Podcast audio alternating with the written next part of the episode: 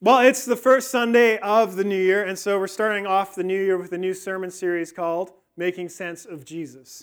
And in the big picture, this is a sermon series about the doctrine of revelation. And if you're not familiar with what the doctrine of revelation is, here's what it is God makes himself known and cannot be known unless he makes himself known. That's the gist of it.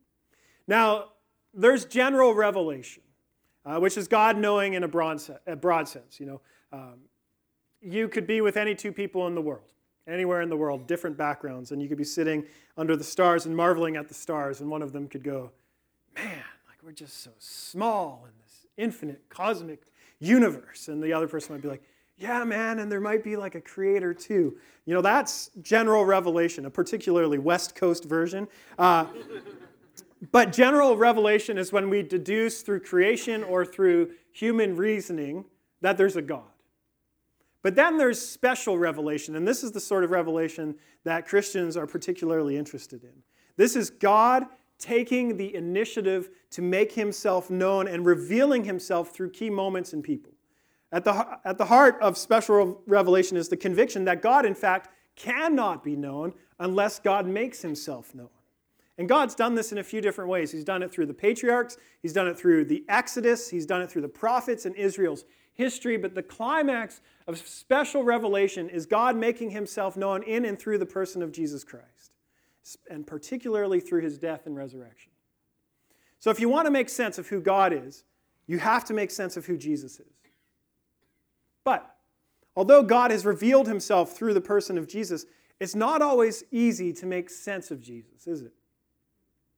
Let alone to make sense of him in our everyday lives amidst the pressures we face, the busy world we live in, the stuff that we just go through day to day, it's difficult to sense Jesus' presence at all, let alone understand everything he says. But Jesus has made himself available to all of our senses. He has revealed himself to our sight and our taste and our smell and our touch and our hearing. And in this series, we're going to explore how Jesus has revealed himself to each of these five senses. And just for Richard Sandlin's sake, he's a PhD candidate at St. Peter's. He's doing a philosophy of the senses. Apparently, there's like 13 to 15 senses that I don't know about. Uh, but we're just going to focus on the five common, uh, dare I say, primitive uh, senses for, for the sake of this series. Uh, but this series is also about the doctrine of mission because uh, mission is, is tied to the doctrine of revelation. God wants to be known, God has made himself known, but God makes himself known also in and through the people who know him. And so he doesn't just reveal himself so that people can pontificate about him. He reveals himself to the world because he wants the world to know him and he wants all of the world to know him, and he does that in and through his people. And so we're going to kick off this series today by exploring the sense of sight.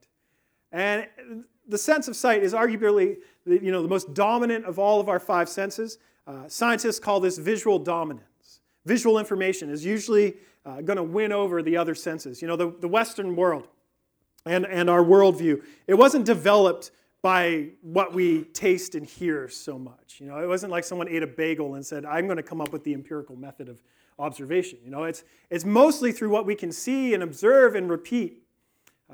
But when it comes to sensing God with our sight, the sense of sight is actually the least reliable of all our senses. It's the most reliable in the world, but it's the least reliable of all our senses in approaching God. Scripture says things like, No one has ever seen God. No one has ever seen God. Or, we walk by faith, not sight. And the book of Revelation, which we'll be diving into today, actually works to undermine our confidence in what we can see.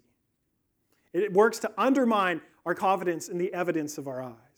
Because what we see is temporary, but what is unseen is eternal. Uh, and what we see can actually blind us to spiritual and eternal realities.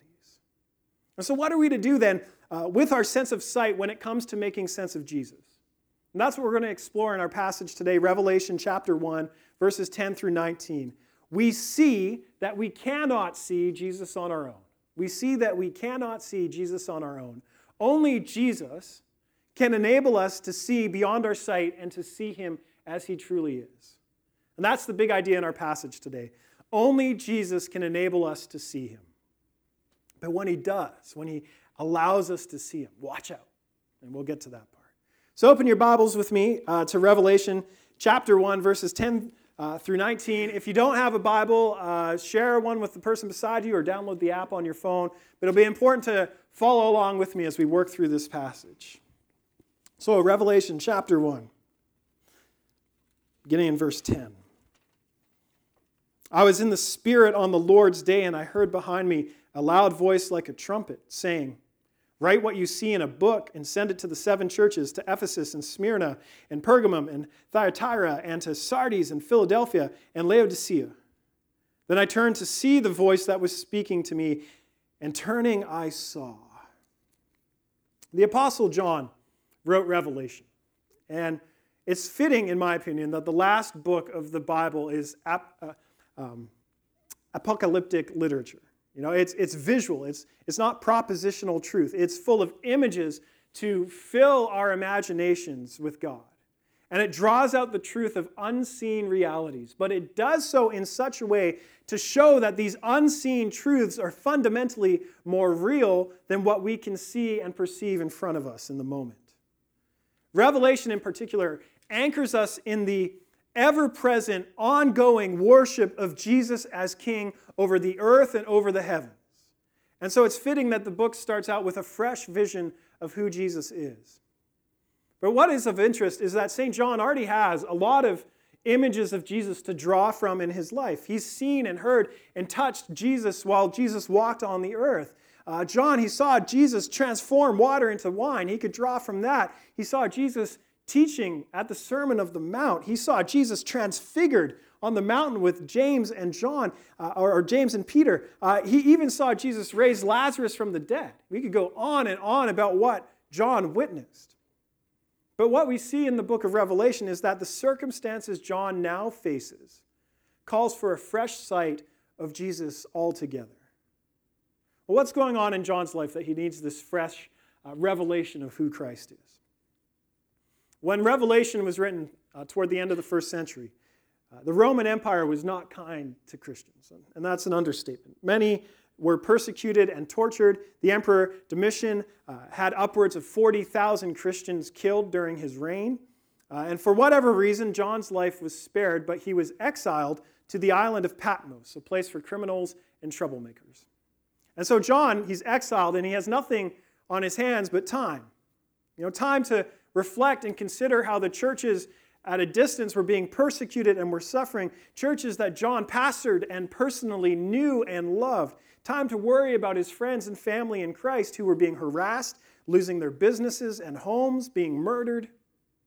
And as a result, you know, in those churches, there was a strong temptation to deny Jesus, to forsake the faith for one's own survival, or to tame down their faith. And on top of that, there were still the cultural pressures uh, to uh, adopt beliefs that were inconsistent with the faith and, and to just fit in with the culture. And so, John, he's on the island of Patmos worrying possibly about these churches, the persecution they're facing, uh, literally for their lives, but also the temptation to um, distort the once and true faith of Christ. If we look at John then, and if John was looking out at the world, and all he could see was his circumstances, what would he see? He's powerless. The church is in a perilous state. Is Jesus even with him? Is Jesus even with his church? Can things get any worse? He's on an island in the middle of nowhere with criminals. But is John in Patmos fretting and worrying and wondering where God is? It's possible. Scripture doesn't say. Nonetheless, we are told in verse 10 John is worshiping on the Lord's day. From the beginning of the Christian movement, Christians have gathered on a Sunday rather than a Saturday, which was traditionally the Sabbath, on a Sunday, the Lord's Day, to worship. And even exiled out on an island, John by himself worships because he knows Christians throughout the Roman Empire and throughout the world are gathering to worship, and he is going to join them in spirit. And so we're told he's in the spirit on the Lord's day. And when he's worshiping, Jesus pulls back the curtain. He unveils himself in a fresh, new way to John. And John, he sees Jesus as he now is. Not Jesus when he physically walked upon the earth. You know, John, he's seen Jesus die, he's seen Jesus resurrected, he's seen Jesus ascend into heaven. But now Jesus gives John a fresh vision of himself as the ascended and glorified Lord. John allow, Jesus allows John to see him as he is and will always be. But John's sight here in Revelation, it's a gift. It's not natural sight alone. Yet it's not just something that happened in his mind. I need to be clear about that. It's external. People in the ancient world knew the difference between an internal experience and an external experience. John is clear to distinguish what's happening here, and the scriptures show these different types of experiences. Look at verse 10. He says, I heard behind me. He's speaking spatially, he's speaking about something outside of himself. And then he says in verse 12, I turned to see the voice that was speaking to me, and on turning, I saw. What John experiences is a sense of sight that transcends sight alone. He experiences a sense of seeing that is beyond just physical seeing, it's seeing empowered by Jesus. John, he turns and he sees, but what he sees leaves him grasping for language to explain it. It's similar to the experience of getting married. Uh, when Julia and I first got married, uh, we sought out a couple to mentor us. And uh, the couple's name were John and Brandy. They went to the church we were going to. And, and neither of us have forgotten what Brandy said almost eight years ago now uh, at the time, she'd been married for John, to John for 10 years, so I guess they've been married 18 years now, which is crazy. And she said to us, uh, I married a stranger. I married a stranger. And I just figured the most natural next question would be Were you in an arranged marriage? Uh, turns out, no, uh, she was not. And so, how is it that John, you know, was a stranger to Brandy uh, when she married him? During the moment of the wedding, technically, he wasn't a stranger. At the altar, she looked at the man that she had been dating for five years. They weren't strangers. But 10 years into marriage, now 18 years into marriage, her sight has deepened in such a way that her knowledge of the man at the altar, in comparison to the man she now knows, he's a stranger. When we experience things like this, what we see goes beyond our sight alone. It leaves us grasping for metaphors. You know, couples, they often say, you know, before I met my, my, my so-and-so, uh, I was half a person, and they, they completed me. You know, they me. Like, was that person walking around like they're a half human being their whole life? You know, are all the single people in this room half people before they meet their spouse? Of course not. Goodness no. Jesus was single. He wasn't like half Jesus because he didn't have a spouse. but we use these metaphors to convey a deepening of our realities. We use these metaphors to convey a deepening of our realities. Uh, Brandy says John was a stranger. Was he? No, she knew him quite well. She wouldn't have married him if she didn't know him. And yet, yes, because she's deepened in her understanding of who he is. John, he turns around and he sees the voice which has been speaking to him. He sees the ascended Jesus. And what he sees, it deepens his understanding of what he has previously known about Jesus, but also surpasses it. And so let's get into what he sees. Look at verses 12 through 16. Then I turned to see the voice that was speaking to me. And on turning, I saw the seven golden lampstands. And in the midst of the lampstands, one like a son of man, clothed with a long robe and with a golden sash around his chest. The hairs of his head were white like wool, as white as the snow. His eyes were like a flame of fire. His feet were like burnished bronze, refined in a furnace, and his voice was like the roar of many waters. In his right hand he held seven stars. From his mouth came a sharp two edged sword, and his face was like the, sh- the sun shining in full strength. John sees a lot. John sees a lot. And the language he employs is, is soaked in symbolism. And it sounds a little foreign to us, this description, but it would immediately mean something to the original listeners of John, the people reading his letter. In our culture, we have symbolic language that we immediately understand. For example, Desjardins has got to stop double shifting Hamhuis. If they tire him out, who's going to be able to unload those one timers from the point on the power play? I mean, Hammer's a workhorse, but Hutton could use the extra minutes, and he's got a silky set of mitts. He usually shoots for five holes, but last week he scored on a short side clanger off the post in Minnesota. That kid's got game. Now, for some of you, that made sense. For the rest of us, including me, I have no idea what I just said. I had to ask Colin May to write that for me. It's about hockey. Now, if you understand hockey, if you understand hockey, that made sense. But can you imagine 2,000 years from now, if people discovered this sermon manuscript, but the only fragment they had left was that paragraph? They would say, in 2016 existed a man named Alastair Sterne, he was insane. But if they understood the symbolism of hockey, they would understand what all that meant something about Hamhuis. Uh, we've got to do some digging uh, to get to the impact of John's vision. It's full of symbolism. John says he sees one like a son of man. John saw a person, the same person who lived in Palestine with him some 16 year, 60 years before. But now Jesus, he's different. He's bigger. John is clear about who he sees. Jesus is like a son of man. John is drawing from a very specific image in the book of Daniel, from Daniel chapter 7, verses 13 and 14. We read that earlier. Daniel sees one like a son of man. This one is the central figure of all of human history. He's the one in whom all of the kingdoms of the world are given to. He's the one whom everyone owes their allegiance to.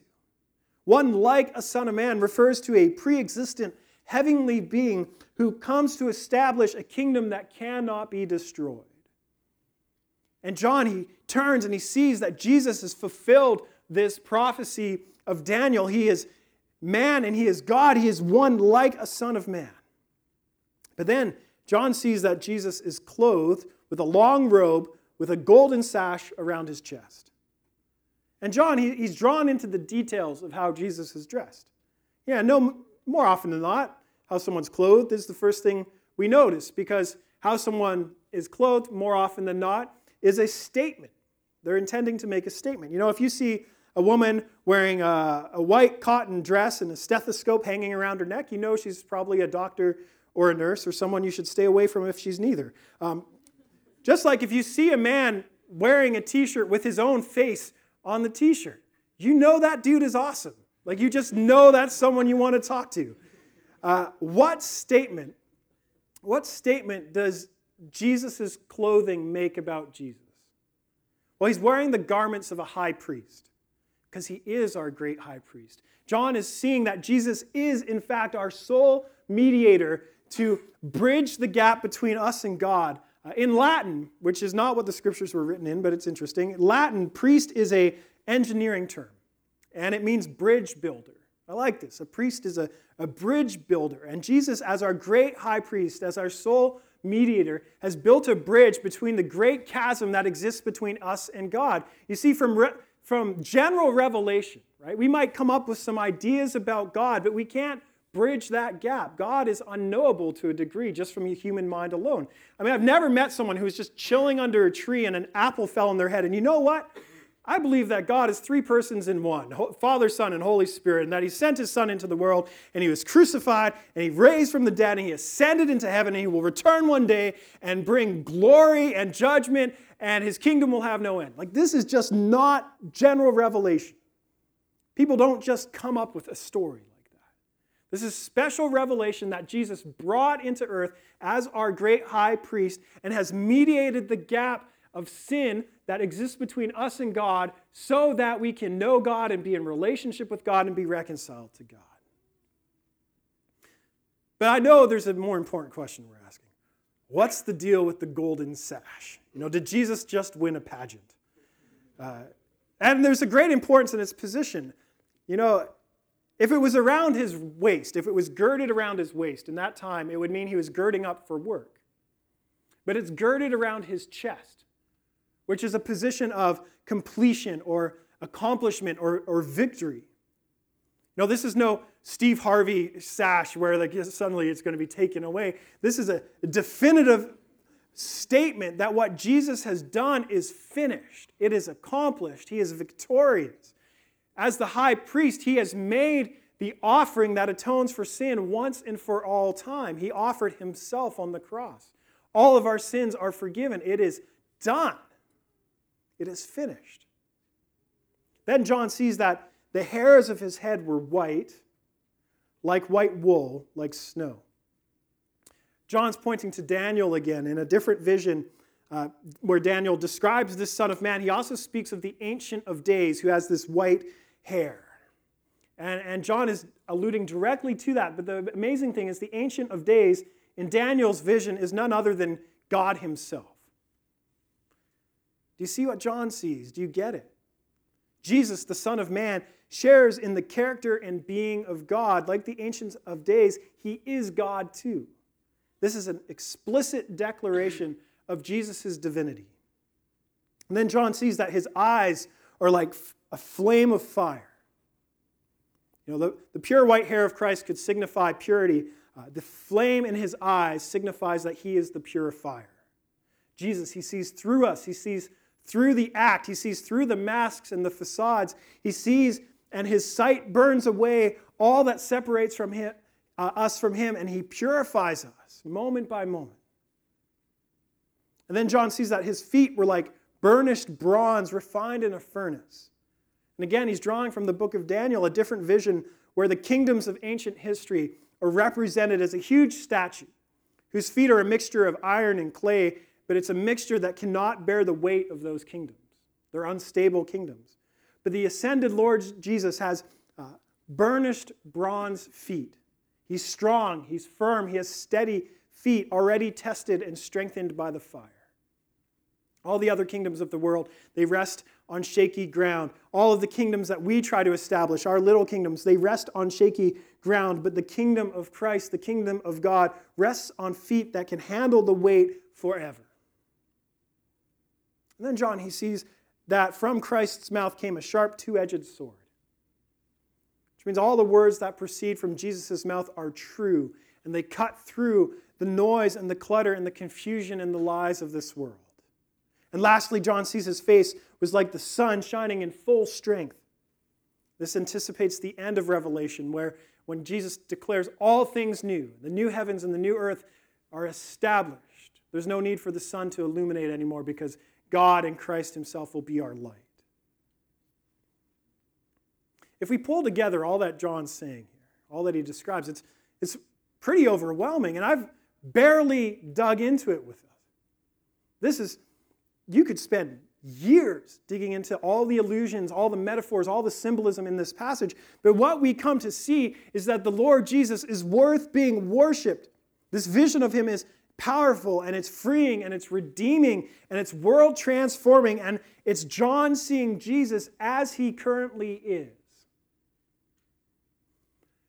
But what difference does John's sight of Jesus make for us? Maybe you're thinking, if I saw this myself, yeah, that would make a difference. And you're right, it would, but not in the way you're thinking. Not in the way you're thinking. Seeing the ascended Lord Jesus with your own eyes, the way John did, wouldn't solve all of the problems you may have with faith. It actually bring about a totally different response. Look at verse 17. John says, When I saw him, when I saw him, I fell at his feet as though dead. When I saw him, I fell at his feet as though dead. John collapses. His strength evaporates. He falls down as if he's dead. And he can't handle this special revelation of Christ. He can't stand before the ascended Lord. And we have to remember, John has been a Christian for a long time. His whole life, pretty much. He's an apostle. At the time of Revelation, he is in his 90s. He has had an authentic, saving faith his whole life, practically. This is the beloved disciple, after all, the one who leaned into Christ's chest at the Last Supper. This is one of the th- inner three. This is one of Jesus' closest disciples. And yet, Jesus opens his eyes in such a way and gives him a fresh vision of himself that it terrifies John. The beloved disciple, the one utterly loved by Jesus, is terrified by this vision of Jesus. And he falls down at Christ's feet as if he's dead. Some scholars, they take passages like this and they say, it's not fear, it's, it's reverence.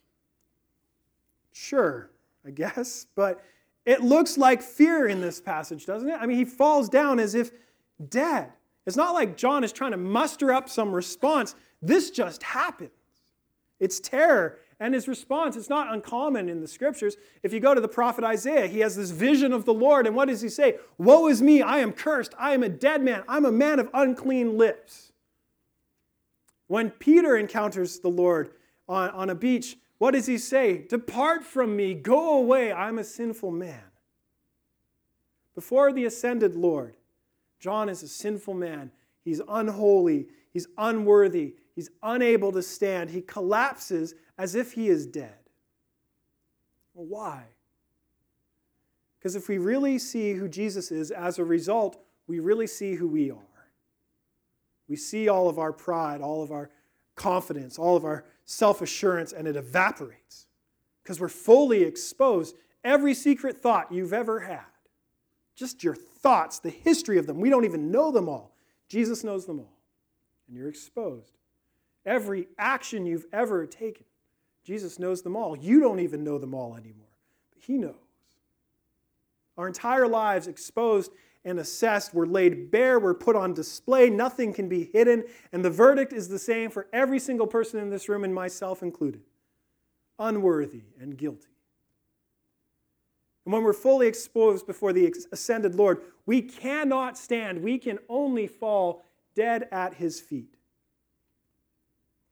If we look at Jesus and we've never had this sense of fear, it's likely that we're yet to see him as he truly is. As Jesus himself says, having eyes, do you not see? And if this is the case, if we haven't feared the Lord in this way, all we have to do is say, Lord, open my eyes, heal my blindness, let me see you. But if we see Jesus in our, our sight as being empowered by Jesus himself, we will fear. The true reality of Jesus will terrify us because he exposes us and unveils the secrets of our hearts. And yet, look at verse 17 again. I fell at his feet as though dead, but he laid his right hand on me, saying, Fear not. Fearing Jesus is comforting. It's the fear, fear not pattern all throughout the scriptures. The one who is worthy of our greatest fear, the one who is evoking this response in us, who causes greater fear than anyone could ever cause in our lives, says to us, Do not fear me. Who Jesus is, it evokes fear in us, but it also brings great comfort to us because he's gracious toward us. Everything he's done on earth was to save us. He puts his hand on us. He puts his hand on us and he says, Fear not. You're right in fearing, but fear not. He says, Look at what I've done for you. Look at verse 18. Fear not. I am the first and the last and the living one. I died, and behold, I am alive forevermore, and I have the keys of death and Hades. In other words, fear not, because nothing can separate you from me.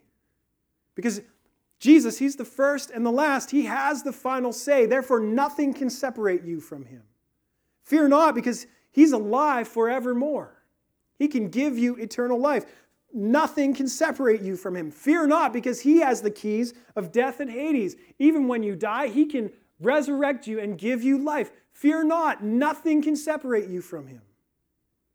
And these are the words that, of comfort that Jesus speaks to John. And yet, and they're words of comfort for us too. Which brings us back to the objection. If I saw Jesus myself, it would make all the difference.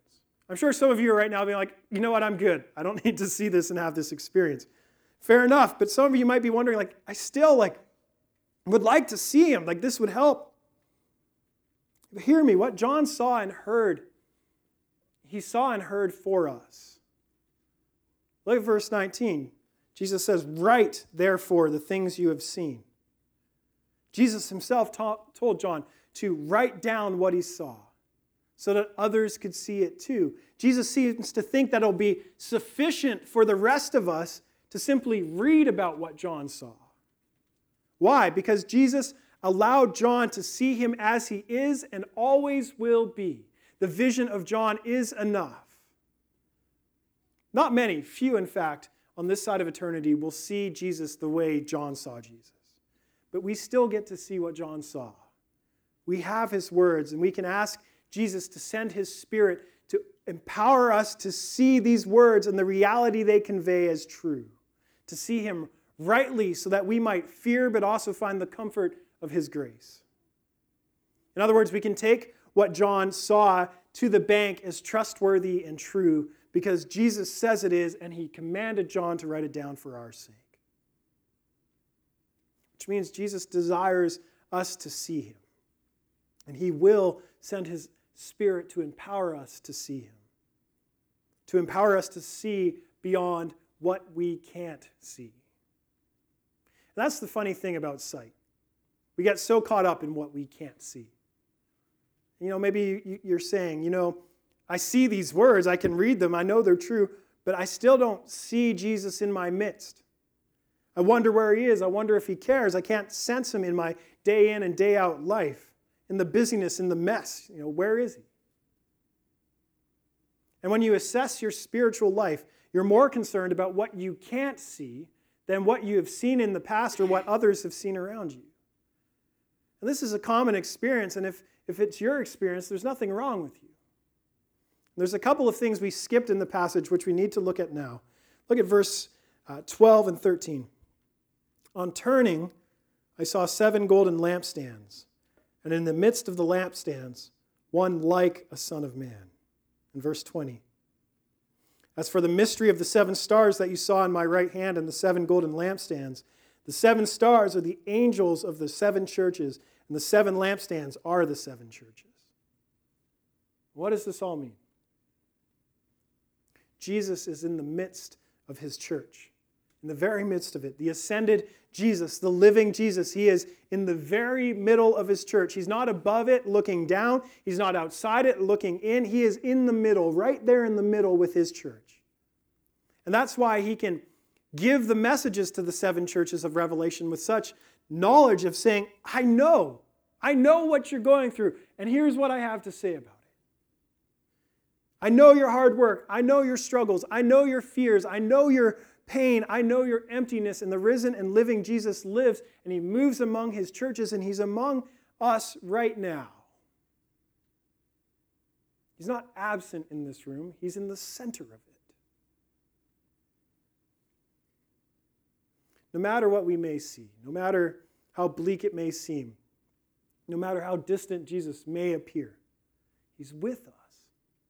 He's in the middle of this space. He's in our lives. He's involved and He cares, and you matter to Him. You matter to Him. You might not see it, but you can believe it because it's true. It comes from His own lips. Your life is not unseen to Jesus, even if He seems unseen to you. Finally, we have to remember that what John saw wasn't just for himself. Surely it brought him great personal comfort. He's in exile. Seeing Christ would have helped a lot. But what he saw was fundamentally for others.